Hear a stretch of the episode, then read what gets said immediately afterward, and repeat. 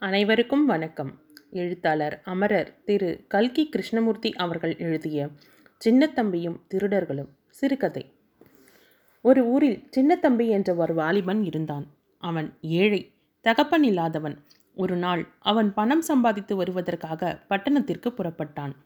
அவன் கிளம்பிய போது அவனது தாயார் அவனிடம் ஒரு வைரக்கல்லை கொடுத்து பின்வருமாறு சொன்னாள். குழந்தாய் உன்னுடைய தகப்பன் உனக்கு தேடி வைத்த சொத்து இந்த வைரம் ஒன்றுதான்.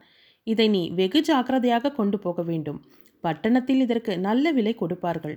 இதை விற்று வரும் பணத்தை முதலாக வைத்துக்கொண்டு நாணயமாக வியாபாரம் செய்தால் சீக்கிரமே நல்ல பணம் சம்பாதித்து கொண்டு திரும்பலாம். வழியிலே திருடர் பயம் அதிகம். வழிபோகர்கள் யாரையும் நம்பிவிடாதே. சிலர் உன்னோடு சிநேகமாய் பேசிக்கொண்டே வந்து சமயம் பார்த்து வைரத்தை அடித்து பறித்து கொள்வார்கள். ஜாக்கிரதையாய் இருந்து பிழை என்றாள். அந்த வைரத்தின் பெயர் என்னவென்று உங்களுக்கு தெரியுமா? அதன் பெயர் அறிவு. சின்னத்தம்பி வைரத்தை வாங்கி பத்திரமாய் முடித்துக்கொண்டு புறப்பட்டான். சாலையில் கொஞ்ச தூரம் சென்றதும் அவன் ஒரு வழிப்போக்கனை கண்டான். தம்பி எங்கே போகிறாய்? என்று கேட்டான் வழிப்போக்கன்.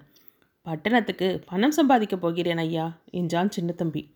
அப்படியா? நானும் பட்டணத்துக்குத்தான் போகிறேன். இருவரும் சேர்ந்து போகலாம் என்று வழிப்போக்கன் சொன்னான்.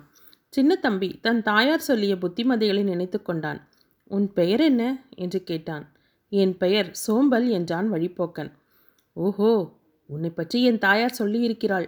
நீ பொல்லாத திருடன் உன் சகவாசம் வேண்டாம் என்று சொல்லிவிட்டு சின்னத்தம்பி ஓட்டம் பிடித்தான். திருடன் இந்தா பிடி என்று கூச்சலிட்டு கொண்டே தொடர்ந்து ஓடினான். என்ன ஓடியும் சின்னத்தம்பியை அவனால் பிடிக்க முடியவில்லை. இன்னும் கொஞ்சம் தூரம் சென்றதும் வேறொரு ஆள் எதிர்பட்டான். தம்பி தம்பி எங்கே போகிறாய்? என்று கேட்டான். பட்டணத்துக்கு போகிறேன் என்றான் சின்னத்தம்பி. அப்படியா? சந்தோஷம். நாம் இருவரும் பேசிக்கொண்டே போகலாம் என்றான் அம்மனிதன். நீ யார்? என்று கேட்டான் சின்னத்தம்பி. என்னை தெரியாது? நான் தான் வியாதி என்று அம்மனிதன் கூறினான். ஐயோ நீ சோம்பலை விட பொல்லாத திருடனாயிற்றே. நீ என் சுகத்தையும் திருடிக் கொள்வாய். வேண்டாம் உன் உறவு எனக்கு என்று சொல்லிவிட்டு சின்னத்தம்பி ஓட்டம் பிடித்தான். வியாதி ஓடி ஓடி பார்த்தும் அவனை பிடிக்க முடியவில்லை.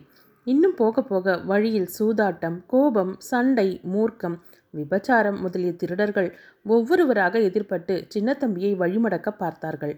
எல்லோரையும் ஏமாற்றி பின்னால் தள்ளிவிட்டு சின்னத்தம்பி முன்னால் போய்க் கொண்டிருந்தான்.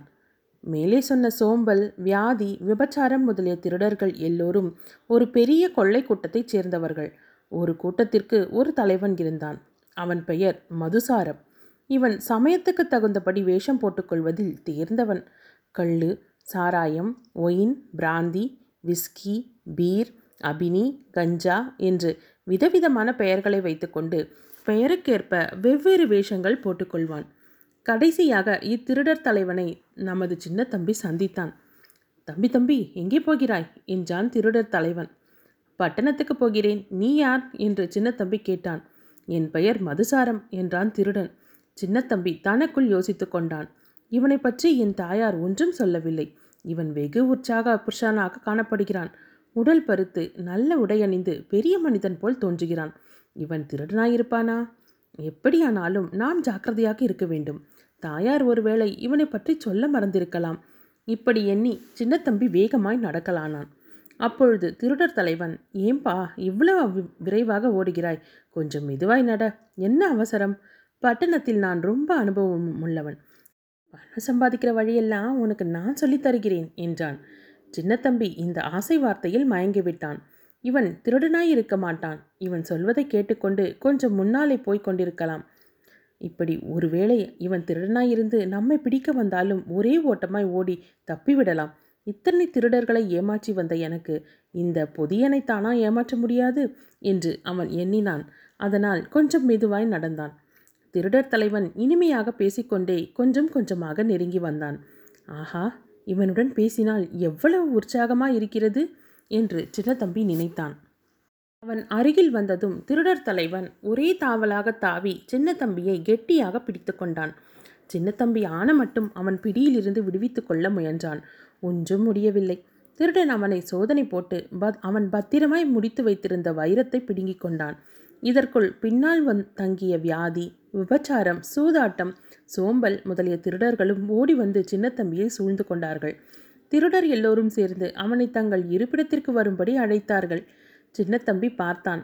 வைரந்தான் போய்விட்டது. பட்டணத்துக்கு போய் என்ன செய்வது? இவர்களுடன் தான் போவோமே என்று எண்ணினான். பாவம். இவ்வாறு சின்னத்தம்பி திருடர் தலைவனுக்கு அடிமைப்பட்டான். மற்ற எல்லா திருடர்களுக்கும் அவன் குற்றேவல் செய்ய வேண்டியிருந்தது.